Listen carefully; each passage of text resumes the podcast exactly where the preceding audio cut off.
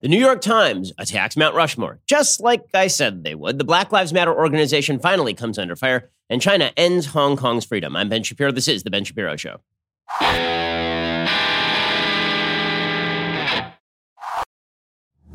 The Ben Shapiro Show is sponsored by ExpressVPN. Why haven't you gotten a VPN yet? Go do it right now. Visit expressvpn.com slash Ben. Okay, so we are approaching July 4th. And as I discussed yesterday on the program, July 4th is well worth celebrating. Independence Day is well worth celebrating because it celebrates the fundamental principles espoused by the United States at, at its inception, not completely fulfilled for huge swaths of Americans, but fulfilled gradually over time. We talked yesterday on the program specifically about July 4th and what it meant, the principles of inalienable rights, pre existing government, the idea of equality before the law and equality in those rights, and the notion of a government that was created to protect those God given rights. That is worthy of celebration on July 4th. Well, the alternative perspective, which is that America is not worth celebrating, has obviously gained a foothold in the United States, a massive foothold in the United States. But it's not just that. There's a certain vitriol that comes along with this perspective on America that is truly incredible. I'm going to read you a little bit from a piece by Jamilah Lemieux. And I, I normally don't read from Slate because Slate is obviously a, a left wing publication. It's an openly partisan publication. So there's not much to discover there, but there's a mindset that is worthy of evaluation here that I think is exposed in this care and feeding column, right? The, the advice columnist over at Slate. So the title of this column is My Kid's Dad is a Trumper. Should I criticize him openly or keep it civil? I've been trying to instill my liberal values without disparaging their father, but these times call for more. Okay, so the basic premise of this particular advice question is I'm divorced. My husband is a Donald Trump supporter. My new husband and I are liberal. My kids come over and they have heard one perspective from their dad. And now I want to give them the other perspective. Should I be polite about it? So the column says here's, here's the question I have three young kids, 10, 9, and 6, whom I adore. Due to life circumstances, they live mostly with their dad for the school year. I see them often. They live with me and their stepdad during the summers and breaks. My husband and I are very liberal. My kid's dad is very conservative, like Trump supporter conservative.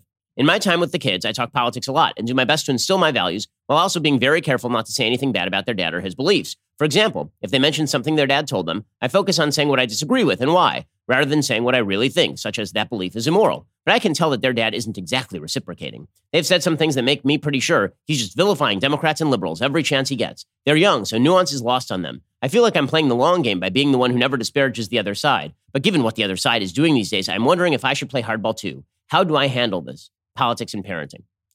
Here's the answer Dear Politics and Parenting, the Democratic Party could write a book about what happens when you try to keep to the high road and be the one who never disparages the other side. Spoiler alert, it ends with over 100,000 Americans dead with COVID and millions more who might be considered brain dead.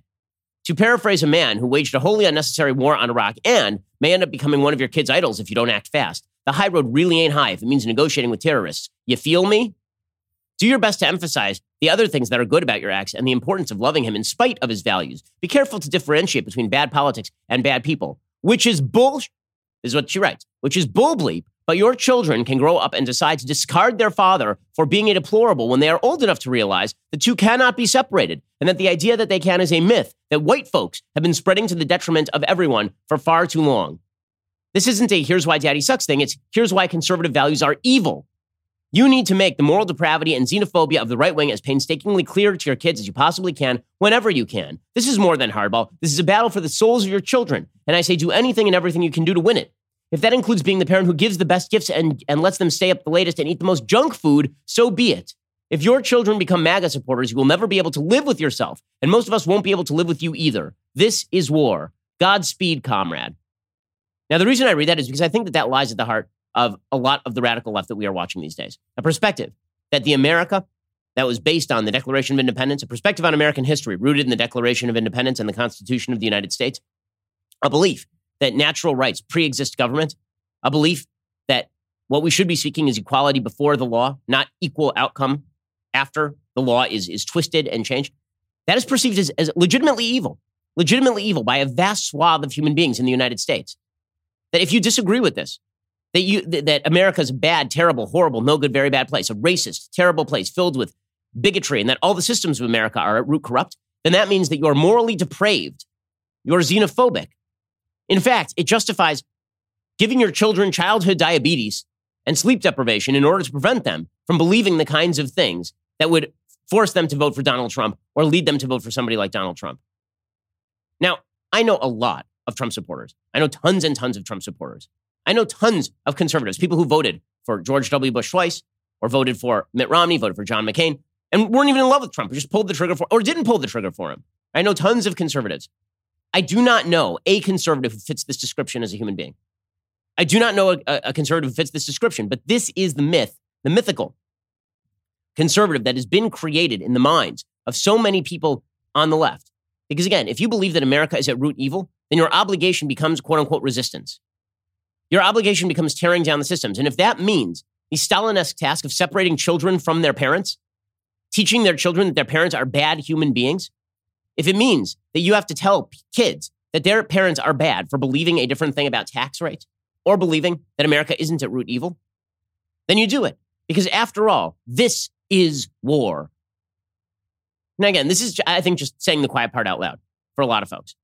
I don't think this represents the vast majority of liberals in the country. I think there are still liberals. This is why I always separate on the show between liberals and leftists. There are liberals in the country who still believe in open conversation and who don't attribute evil morality to people that they disagree with.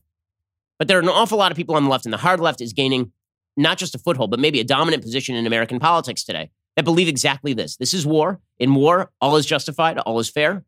And if that means that you have to castigate the father of your children as a, a person you chose to have children with, as a terrible human being, then you do it.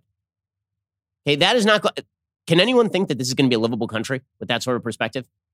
Does anyone think this is going to be a livable country with that sort of perspective? And that is the perspective. On the one side are all of the good, morally decent, righteous people. And on the other side is innate evil. On the other side are all the deplorables, all the terrible, truly bad people on planet Earth. Now, number one, this is such a self flattering perspective for a lot of folks on the hard left.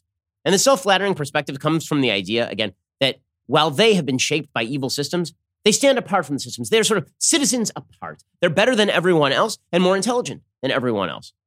That's the only way you can come to this conclusion. Because in, in the view of these folks, they hold a higher morality, such a high morality. There's a great thread today on Twitter from Robert, uh, from the professor, the McCormick professor over at Princeton University in ethics, Robert George. It's, it's a really terrific thread about how people tend to perceive their own morality. And it is, it is correct. He tweets out today I sometimes ask students what their position on slavery would have been had they been white and living in the South before abolition. Guess what? They all would have been abolitionists. They all would have bravely spoken out against slavery and worked tirelessly against it. Of course, this is nonsense. Only the tiniest fraction of them, or any of us, would have spoken up against slavery or lifted a finger to free the slaves. Most of them and us would have gone along. Many would have supported the slave system and happily benefited from it. So I respond by saying that I will credit their claims if they can show evidence of the following that in leading their lives today, they have stood up for the rights of unpopular victims of injustice whose very humanity is denied, and where they have done so knowing, one, it would make them unpopular with their peers, Two, they would be loathed and ridiculed by powerful, influential individuals and institutions in our society. Three, they would be abandoned by many of their friends. Four, they would be called nasty names. And five, they would risk being denied valuable professional opportunities as a result of their moral witness. In short, my challenge is to show where they have, at risk to themselves and their futures, stood up for a cause that is unpopular in elite sect- sectors of our culture today. And the answer, of course, is virtually no one does that. Right? That is very rare because human beings are at root sinful. And one of the great flaws of leftist thinking is the belief that innate human sin disappears as long as you change the system. That human beings aren't sinful, human beings aren't bad, that you are a better person. You have been changed by your own thought process on politics beyond the capacity for human sin, which of course puts you on the side of the angels and all of your opponents on the side of the devil. This is a religious philosophy at this point. That piece and slate, it's a good indicator of religious philosophy about politics that is absolutely unsustainable on any logical level. Absolutely unsustainable. Okay, we're going to get to how that sort of attitude has now infused our major institutions of our society, right? Which, shows these, these folks aren't the resistance anymore. anymore. Okay, the, the hard left is not the resistance. The hard left is the culture. The counterculture is conservative at this point. The dominating heights of our institutional culture are dominated by the hard left. Our media are dominated by the hard left. Dominated. Hollywood is dominated by the hard left. Corporate boards are dominated by either people who are willing to cave to the hard left or members of the hard left. The culture is no longer with conservatives. It is with the hard left. The culture has shifted beneath the feet of conservatives who are so worried about electing Republicans that they forgot that the way that hearts and minds change is through the cultural system. And so all of the institutions that conservatives naturally dominate have fallen away. Churches have lost constituents, or indeed caved to leftist values. Corporations, where you would think businesses, where you would think that conservatives would dominate, have caved to the outside cultural pressure to perform leftist woke signaling. Right, what we are watching right now is the same thing that happened in the universities in the 1960s. The student protesters became the professors and the administrators. The commanding heights of the culture have now been taken over by the hard left. I'm going to show you examples of this in just one second. First, let's talk about the fact that sleep is a little bit hard to come by these days. The news is incredibly terrifying and depressing all at once. Plus, if you got kids, they're waking you up at all hours of the night. I know I have several of them. Helix Sleep, this is what you need. They've got a quiz. It takes just two minutes to complete. They match your body type and sleep preferences to the perfect mattress for you. Whether you're a side sleeper, a hot sleeper, whether you like a plush or a firm bed, with Helix, there is no more guessing and no more compromising. Helix Sleep is rated the number one mattress by GQ and Wired Magazine. CNN called it the most comfortable mattress they've ever slept on. Just go to helixsleep.com slash Ben, take their two-minute sleep quiz. They will match you to a customized mattress that will give you the best sleep of your life. They have a 10-year warranty. You get to try it out for 100 nights risk-free. They'll even pick it up for you if you don't love it. But Indeed, you will. Helix is offering up to $200 off all mattress orders for our listeners. Get up to $200 off at helixsleep.com slash Ben. That's helixsleep.com slash Ben, H-E-L-I-X, S-L-E-E-P dot com slash Ben. The mattress is great. I know it's great because I have one. My wife and I customized the mattress just for us. It is fantastic. We love sleeping on it. helixsleep.com slash Ben. Use that slash Ben. You get up to $200 off. And it it's guaranteed. This thing is going to be fantastic. You're going to love it. So the the moral gap that now exists in our society, in which an entire sector of society that sneers at the entire other side as immoral, as bad human beings. Like I, I've, I thought for a long time, this is a real differentiating factor. I've written about this for probably at this point decades. The, the differentiating factor between right and left is that the right tends to think the left is wrong, and the left tends to think the right is evil. The entire culture is now dominated by people who think that the right is full out evil, and this means censorship. It means censorship. CNN, a supposedly free speech outlet, right? They're whining and bitching every single day about the fact that President Trump is mean to them. Oh, it's a threat to the press. Oh, he's going to shut down the press when he's done nothing except raise their ratings. Hey, CNN put out a headline yesterday about the advertiser boycotts of Facebook over hate speech. Their headline was, "Here's a list of companies who have not who have not canceled Facebook yet." Okay, the "yet" is the key word there. That's an activist headline. That's an activist headline. And that's what these media outlets have become. They are activists. They are activists of the hard woke left who believe that everything must be crushed in their path toward a utopian system that generates better human beings. So everyone can be like them. Everybody can be part of the Borg. All you have to do is simply give away your autonomy and your ability to think as a as a as an individual human being. And you have to buy into the narrative that your own individual problems and everybody's individual problems, everybody's individual sins, that is not a result of innate human nature or individual choice. That is a result of the evils of the system. And so every statue has to come down because those statues have, are part of the system. Mount Rushmore should come down. Now, I'm old enough to remember when I said that Mount Rushmore would be attacked. Within the next week, there'd be people who were calling for the destruction of Mount Rushmore. And Governor Kristi Noem of South Dakota, she tweeted back, not on my watch. Well, now she's going to get a chance to prove it. The New York Times has an entire front page article today, at least on their website, called How Mount Rushmore Became Mount Rushmore. The entire article is about how Mount Rushmore is evil.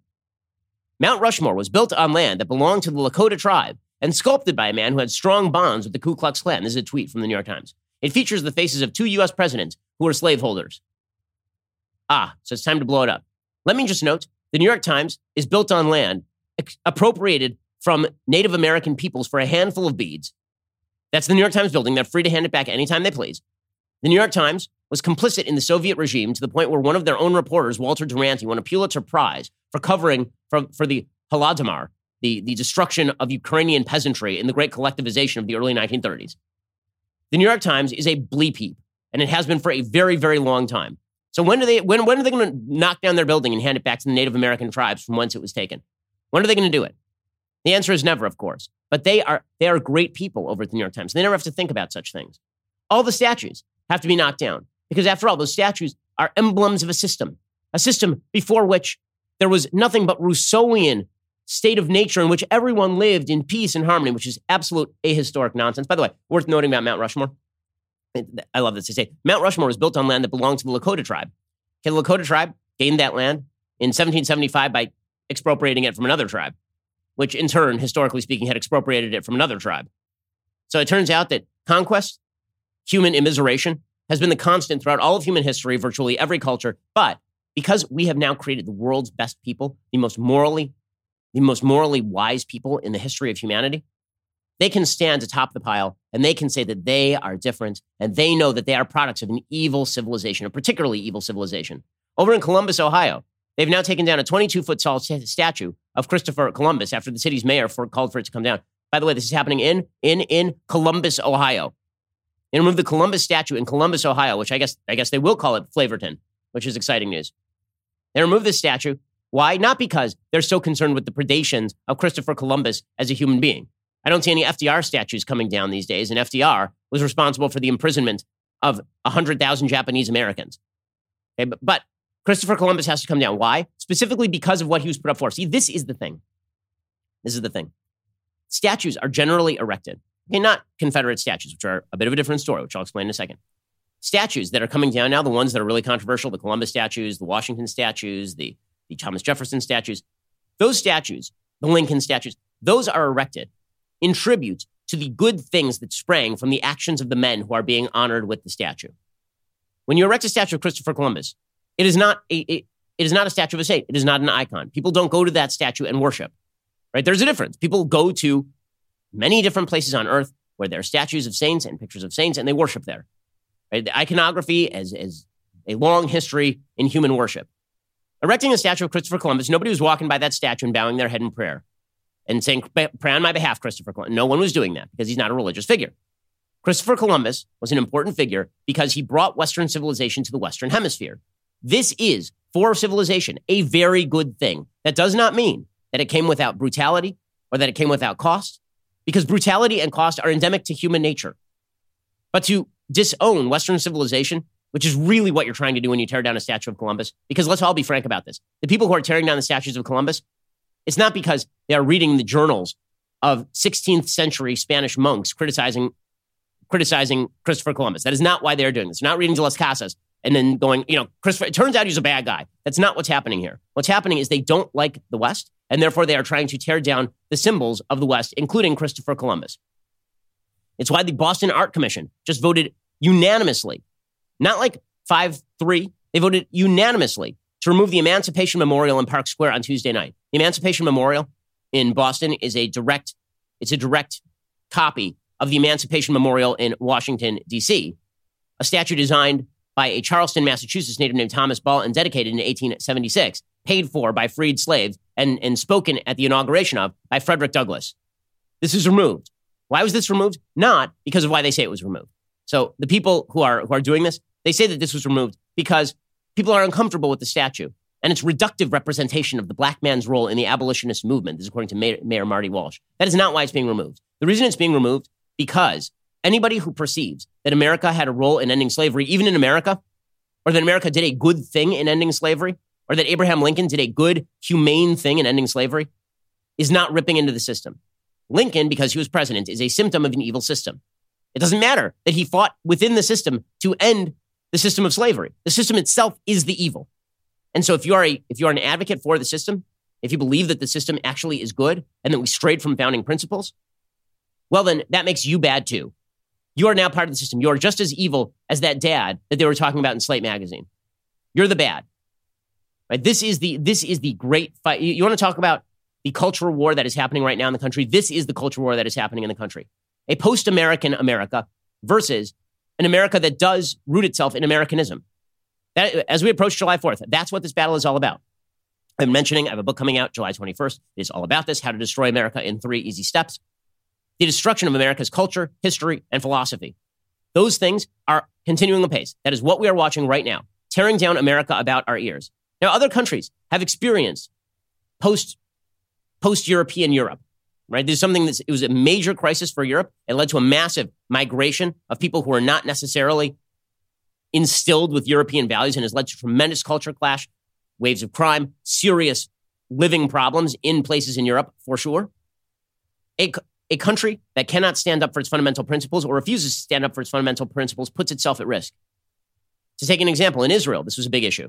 In Israel, there was sort of a post Zionist period in Israel where a bunch of people decided that Israel, well, maybe should we have had it? Should Israel have been a thing that we established? Maybe we shouldn't have established it after all. and the and the voters in Israel started electing very left-wing governments that apologized for Israel's existence. The result was that Israel's enemies were emboldened. Israel's enemies emboldened then proceeded to kill a lot of Israelis, which resulted in a snapback where Israelis recognized, "Oh wait, maybe there's a reason we exist." And so now virtually the entire Israeli populace is center right. The same thing is happening right now in the United States. We are living through a period of post-Americanism America, where a huge where generations of Americans have been taught it is a sign of virtue to disown your Americanism. You are a citizen of the world. You're a citizen of goodness, above and beyond any culture that created you. And you have to tear your sign of strength is, as Shelby Steele says, dissociation. If you dis- if you dissociate from the American system, that is a sign that you are powerful. Now, understand that that is not a risk. That is not a, a risky scenario for you. You get rewarded for that in the culture. This is why I say it's important to note the counterculture is now the culture. There is no risk in saying any of this.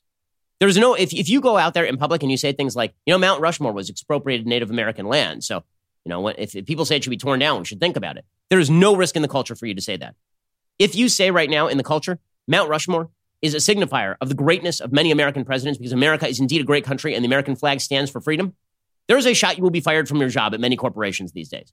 I'm getting notes from people all over the country right now that if you simply say, yes, I believe that Black Lives Matter, but the police are by and large virtuous people attempting to keep law and order, and if they disappear, people die, you could get fired for that. Okay, we know what the poles of power have shifted in the culture.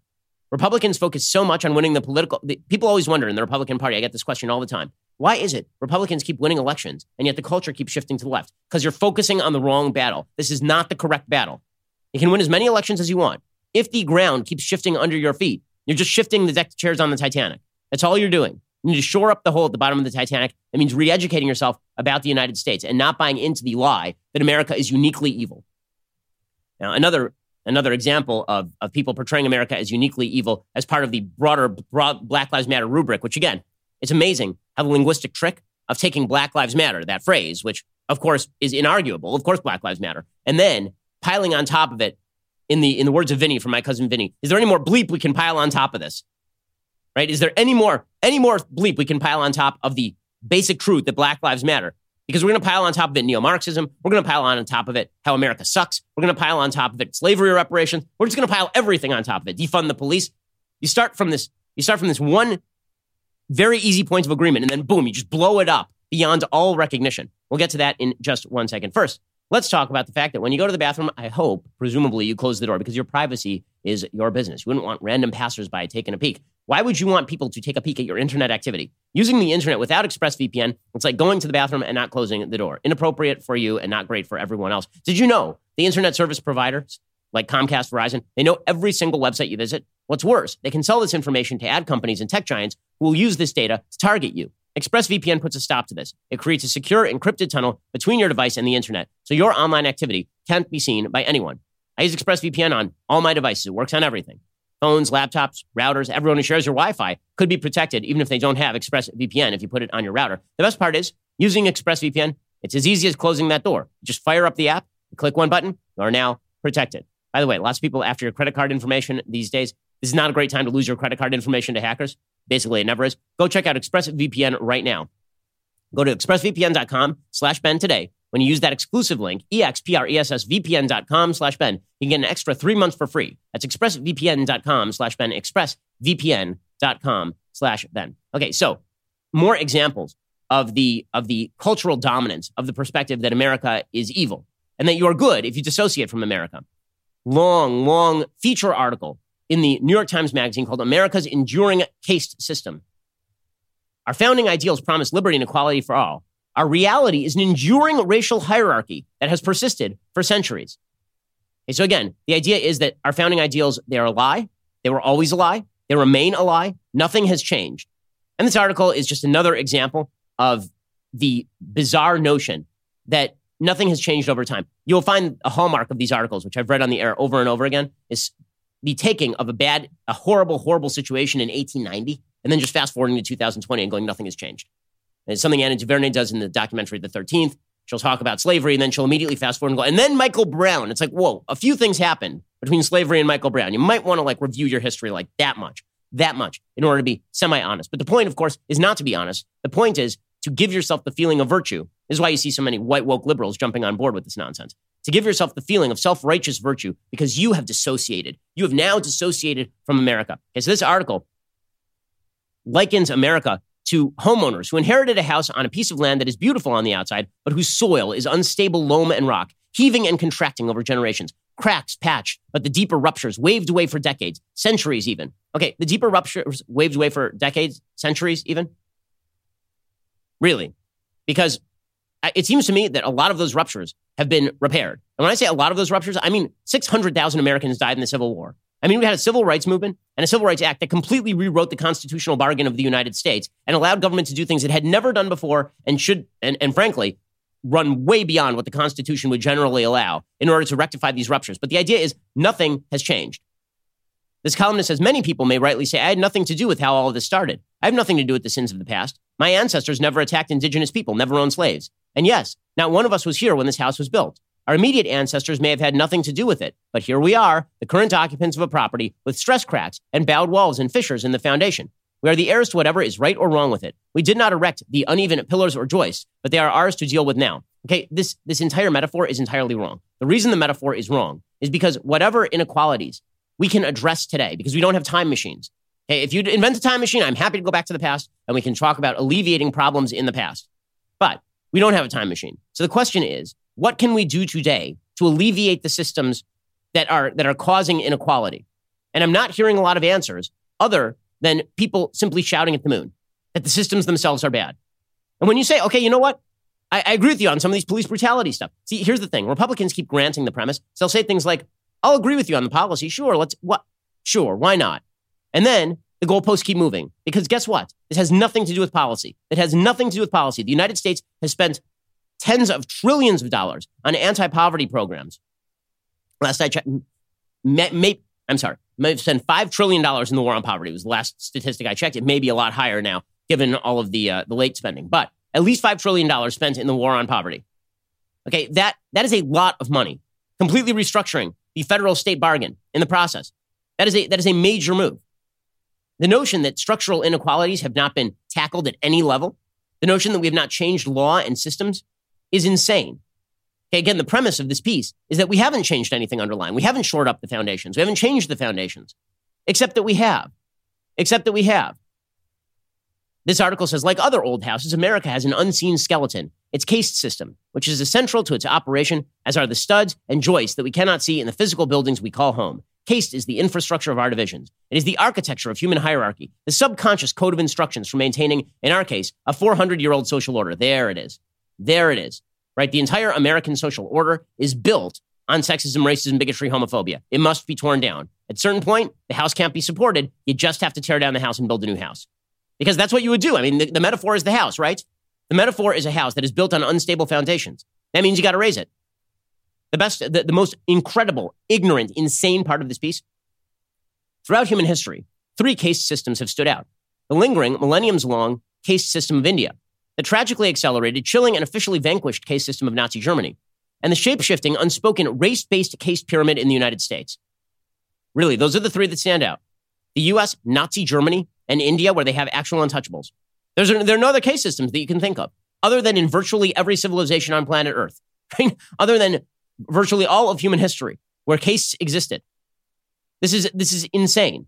It's patently insane. Again, that does not excuse a prior case. But again, the caste does not exist in the United States. That case does not exist in any formalized fashion.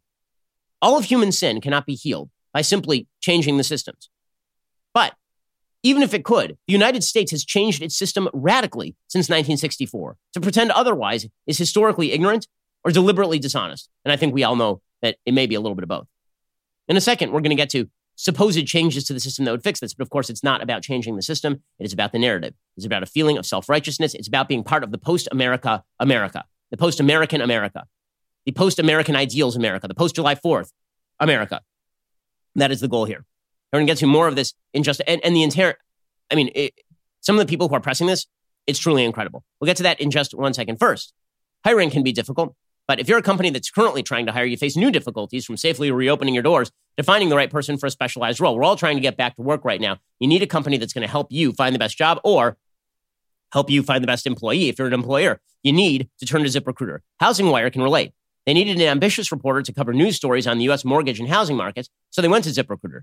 ZipRecruiter's smart matching technology finds people with the right experience for your job. In fact, four out of five employers who post on ZipRecruiter get a quality candidate within the first day. That's how HousingWire found oh, Alexandra Roja. Alexandra never imagined she, she, could get a reporter job in the midst of COVID 19 because hiring was frozen. So she created a profile on ZipRecruiter, and ZipRecruiter matched her to HousingWire reporter's job because her degree and writing skills were a really good fit for the role, and she got hired. And we use ZipRecruiter here at the Daily Wire. It's why all of our employees know that at a moment's notice, they could be replaced with somebody more skilled at their job. ZipRecruiter can help you make your business better or help you find the job you've been looking for. See how ZipRecruiter, uh, ZipRecruiter can help you hire. Try it now for free at ziprecruiter.com slash dailywire. That is ziprecruiter.com slash dailywire. Go check them out right now. Okay, so the, the effect, uh, th- this is why the press has been for completely useless solutions because any solution shores up the system. Any solution shores up the system. So think about this from a political analog. There are a lot of people on the left who believe that anything that goes right in America is bad for the country because in the end it benefits Trump. And there are a lot of people right now who believe that if the economy were to recover, that would be very bad for the country long term or even midterm because it would benefit Trump and he might get reelected, which would do more long term damage. There's a whole perspective about America that says that if the American system is bad and evil, then anything that is good about the American system is actually bad because that is upholding a system that promulgates bad. Anything that is good, we, we can't even acknowledge the good America does because that might lead people to be to be complacent about these evil, evil systems. And so we're not going to fix any of the problems. See, here's the thing. Most people kind of have an idea on how to fix some of the inequalities that exist in American life. And most people kind of figure, you know what? If people are going to bad schools, you know what we should do? We should fix the schools. You know what's one way to fix the schools? Give people vouchers and school choice. But nobody wants to pursue that. Most people agree that if we're going to talk about police brutality, we should have more transparent data.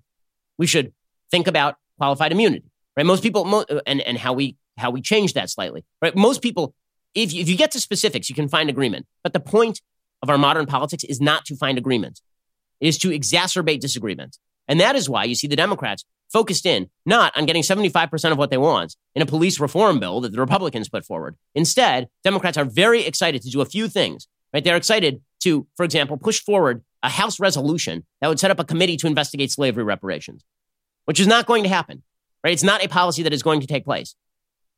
And frankly, any race discriminatory policy is probably unconstitutional in the United States right now. But this is what Democrats are pushing. So Sheila Jackson Lee, who is a representative out of out of um, Texas, uh, she, she's Texas' 18th district. Sheila Jackson Lee yesterday she suggested that America needs to pay reparations, which of course is about how America is deeply and endemically evil. We are 155 years removed from slavery in the United States, and we are now almost six decades removed from the Civil Rights Act of 1964. And Sheila Jackson Lee says that America needs to pay reparations, Ra- race reparations. Make no mistake. Here she is explaining why she's pushing forward this House resolution, which again is not designed to do anything. It's designed to simply push the message that America is endemically bad. This 13 member commission established by the federal government answers the question that is not the individual act of holding slaves. It is the government sanction that denied African Americans their equality, and as well, the government's responsibility with this 13 member commission to design the responses to the continued death, murder, and inequities in our community. This is America's responsibility to pay the American government's responsibility to pay her debt. Okay, so it's America's responsibility because America has never has never rectified its sins. America is endemically evil, and nothing has changed. Okay, can I just point something out about Sheila Jackson Lee? Sheila Jackson Lee, she's not descended from American slaves. Sheila Jackson Lee would not be eligible for reparations if we actually attached reparations to American slavery. Right? If we did it based on race, she'd be eligible. But both her parents were immigrants from Jamaica. She graduated from Jamaica High School in Queens. She earned a BA in political science from Yale University in 1972 and a JD from the University of Virginia Law School. Okay, that does not sound like a, a wildly unprivileged, difficult life. It doesn't. That doesn't mean she hasn't overcome obstacles. I am sure she has. I'm sure she has because most people do. But this is not somebody who is kept down by the American system. She's a 13 term congressperson, a 13 term congressperson who is the, who is the child of immigrants from another country right? The, the notion that she's standing there talking about the endemic evils of the United States and that we need to pay reparations on the basis of race, what that really is about is it's not about solving any of the problems. It's not, it's not about problem solving at this point. It's not even close to about problem solving. By the way, even advocates of reparations like Ta-Nehisi Coates suggest that paying reparations wouldn't solve any of the problems. It'd mostly be a symbolic move. Well, the symbolism is again what the great, great, great, great, great grandchildren of people who did not enslave anybody paying the great, great, great, great, great grandchildren of people who may have been slaves or who may not have been in America at all. What is that about? What that's about is dividing America. It's about suggesting that slavery is not a blot on America's past. It is the heart of America's past. Right? That is the idea here. And this is why you see the left also refusing to separate off from the Black Lives Matter organization. Now, again, we could all find agreement. We could all find agreement on all this stuff. Slavery, evil, Jim Crow, evil, systems of discrimination that you can name and point out. They're like racist systems, evil. We were all on the same page. We all want to fight that stuff. But the goal here is that, again, the underlying narrative is about much more than that. It's about how America itself is unchangeably, unbridgeably evil, unchangeably and unbridgeably wrong. And this is why you see so many members of the left defending the Black Lives Matter organization when they don't even have to. Now, let's be clear about this. The Black Lives Matter organization is not the same as the slogan Black Lives Matter. The Black Lives Matter organization is a radical Marxist organization. The people who organize Black Lives Matter are openly stated Marxists. And so it is no surprise when the Black Lives Matter organizer calls Trump the terrorist in chief on CNN. Hey, here's one of the Black Lives Matter organizers talking about all of this. Donald Trump is the embodiment of white supremacist terrorism. Um, when he is, you know, tweeting videos of people throwing up white power and um, really entrenching himself within the white terrorist movement. You know, for him, again, to call anything hate um, is really the height of hypocrisy. And, you know, we need as a country to be willing to point to him and say that he is actually the terrorist in chief. Okay. Melina Abdullah, by the way, let's just be clear about this. Melina Abdullah suggested I'm a member of the KKK when I visited Cal State Los Angeles. She suggested that I was a white supremacist. Everybody is a white supremacist in the view of, of Melina Abdullah. And by the way, she, she also happens to be a far left neo Marxist. Okay, th- this that is not a big surprise. It is not a surprise at all. In fact, that this is the uh, so. It is worth mentioning here that the Black Lives Matter organization is not the same as the point Black Lives Matter. Okay, that, that it's not the same thing at all. But this has been swallowed hook, line, and sinker by the media, specifically because they actually agree with a lot of the critiques of Black Lives Matter, or as an organization, not just the slogan of the organization, that America is a deeply systemically evil place. And again, everything is justified in the name of this war. Everything is justified in the name of this war. Even the principles that supposedly good liberal people believe go completely out the window immediately if you're fighting a war. And that's how you have bizarre tape of, of protesters cross dressing, twerking in front of cops in New York City, and uh, protesters who are not of color, apparently, screaming at cops that they are black Judas. Has to go to school for longer than you do. Oh. Yep.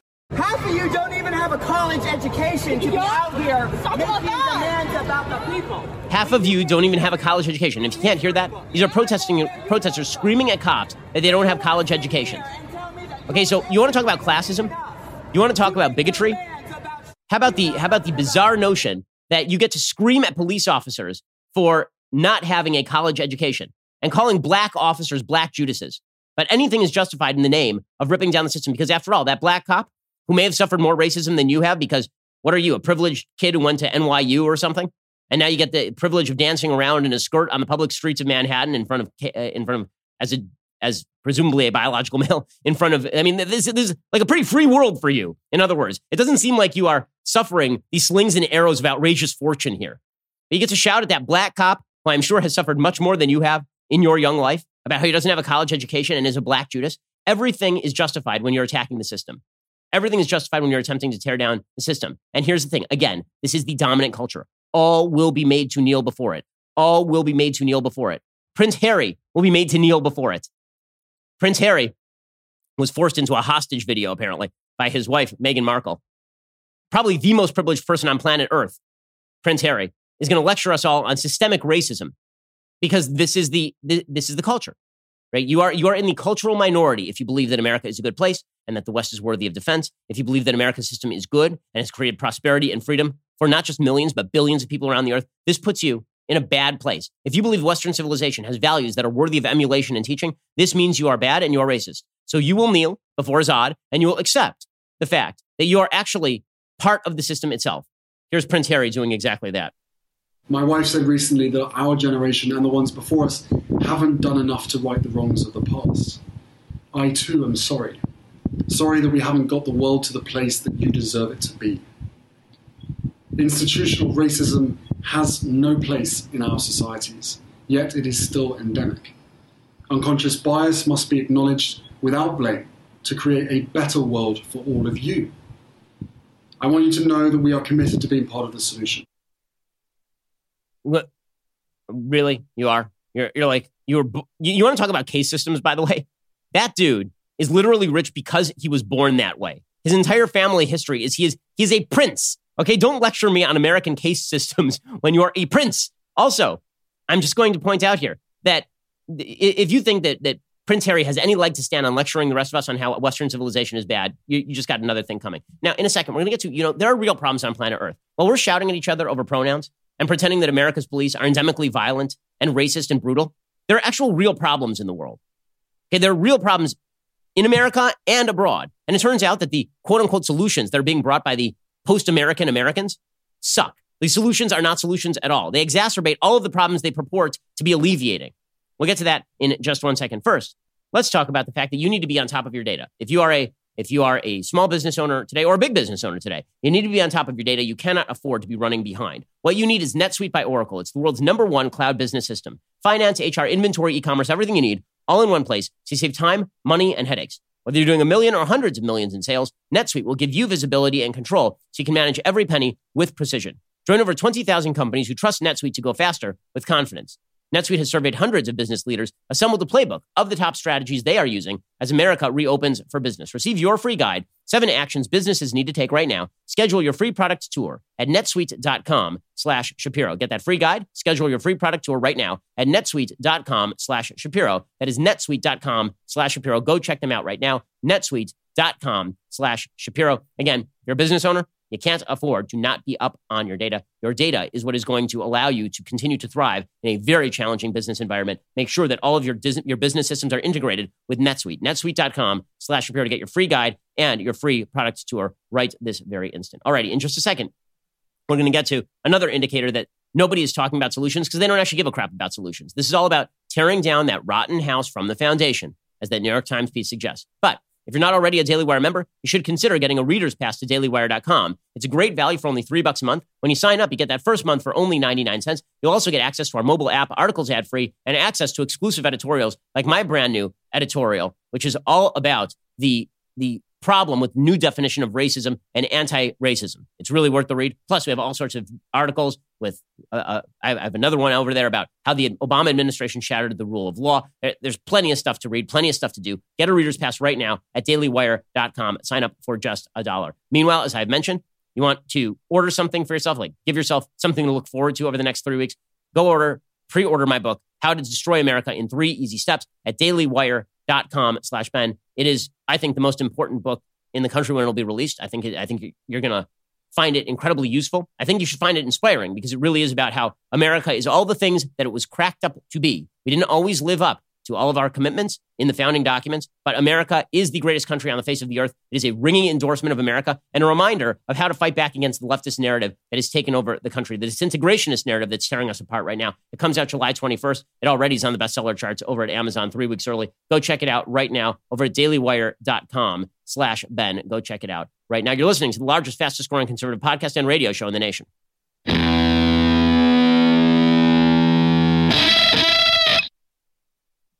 Alrighty. So the policies, I keep saying that the policies that are being pushed by the disintegrationist left, the policies that, that suggest that we get rid of all cops, these are not about alleviating problems. The problems are not there to be solved. The systems must be taken down.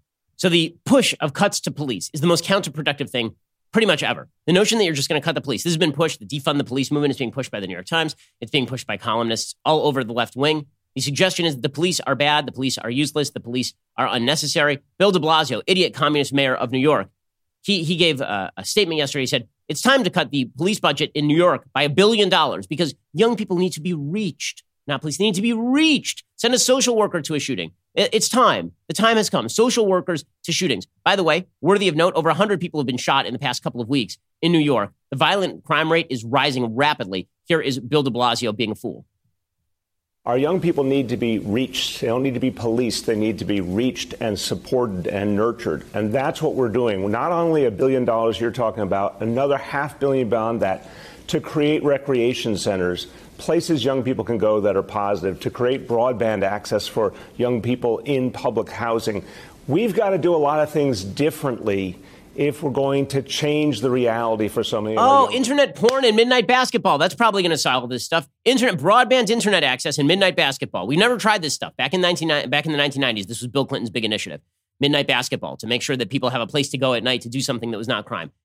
It was not actually effective. You know, it was effective putting cops on the streets. The fact is, right now in Chicago, 18 people were killed, 47 wounded in drive and walk by shootings last weekend alone. New York City's homicide rate is at a five year high. The number of shooting victims is up 42% through June 21st compared with the same period in 2019. The number of shootings in the first three weeks of June was over twice that of the same period in 2019, making this June the, city is blood, the city's bloodiest in nearly a quarter century, according to the New York Times. Milwaukee's homicides have increased 132%. Hey, it's perfectly obvious what is going on. You cut the cops or threaten to cut the cops. You threaten to prosecute every cop who does his job. They're not going to police. And the result is going to be more dead people. But the, this is the whole thing. It's not about solving one of the problems on the surface. It's about solving the systemic problem. And the systemic problems means you should let the problems on the surface fester. Because after all, that just exposes the corruption of the system. What you don't want, if you're a member of the post American left, what you don't want is for the American system to be upheld because you fixed all the boo boos, right? You don't want to shore up that house. You don't want to fix the picture frame in that house that has rotting foundations. You want to dynamite the thing.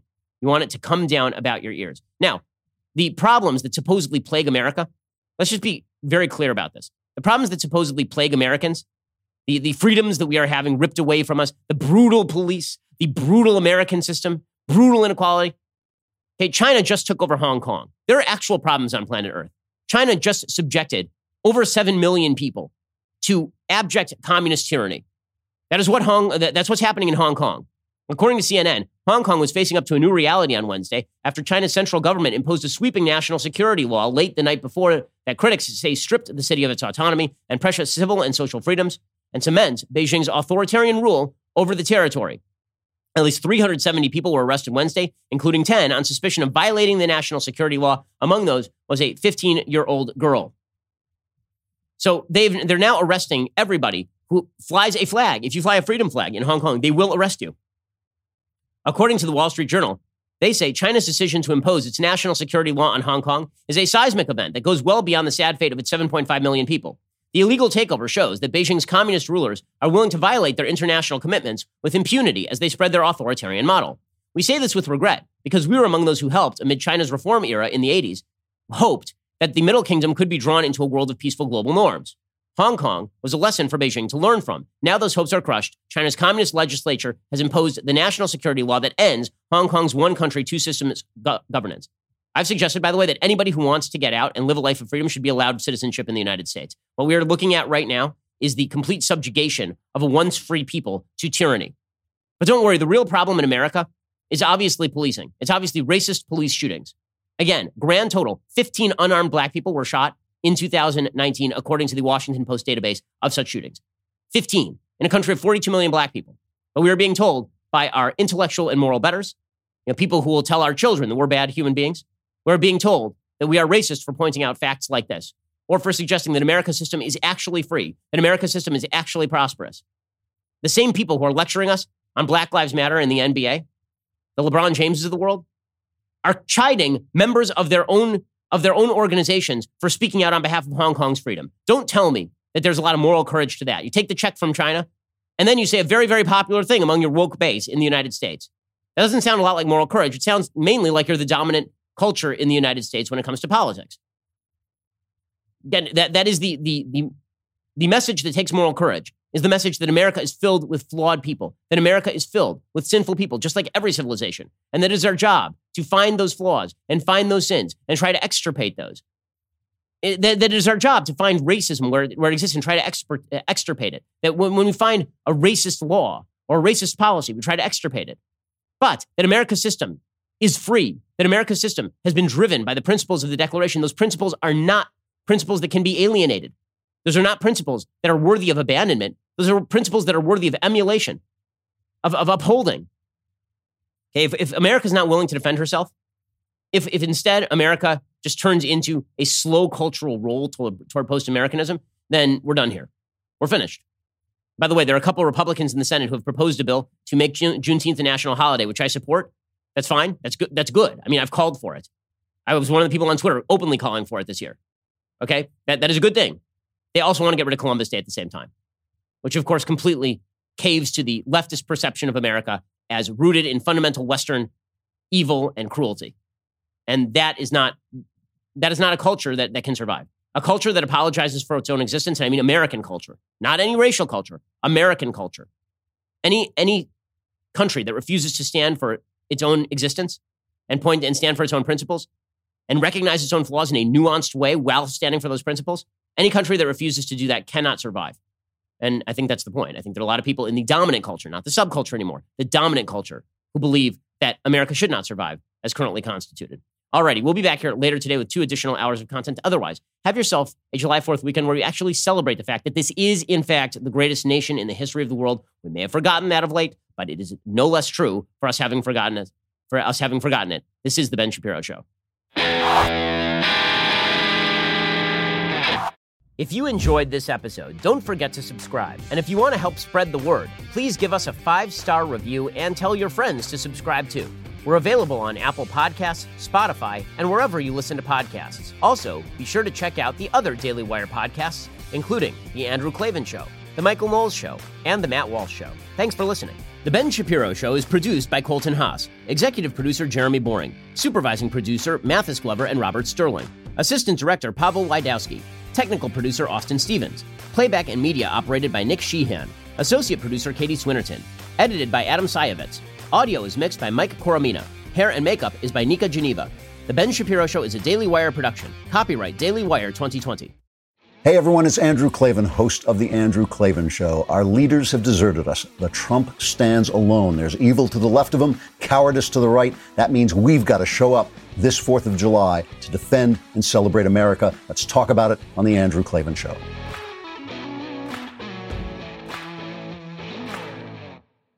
Did you know that a baby's heart begins to beat at just three weeks? At five weeks, it can be heard on ultrasound. In some cases, the heartbeat can be the baby's only defense in the womb, which is where preborn steps in. Preborn rescues 200 babies every day from abortion simply by providing moms with free ultrasounds that allow her to hear her child's heartbeat and see their perfectly formed body in the womb. By six weeks, the baby's eyes are forming. By 10 weeks, a baby is able to suck his or her thumb. Preborn needs our help to save these precious souls. For just 28 bucks, you could be the difference between the life or death of a baby. If you become a monthly sponsor, you'll receive stories and ultrasound pictures of the lives you helped to rescue. All gifts are tax deductible. 100% of your gift donation goes toward saving babies. To donate, dial pound 250, say keyword baby. That's pound 250 baby, or go to preborn.com slash Ben. That's preborn.com slash Ben. Go check them out right now. Preborn.com slash Ben. It's the best thing you're going to do today or maybe ever. Dial pound 250, say keyword baby start saving children today.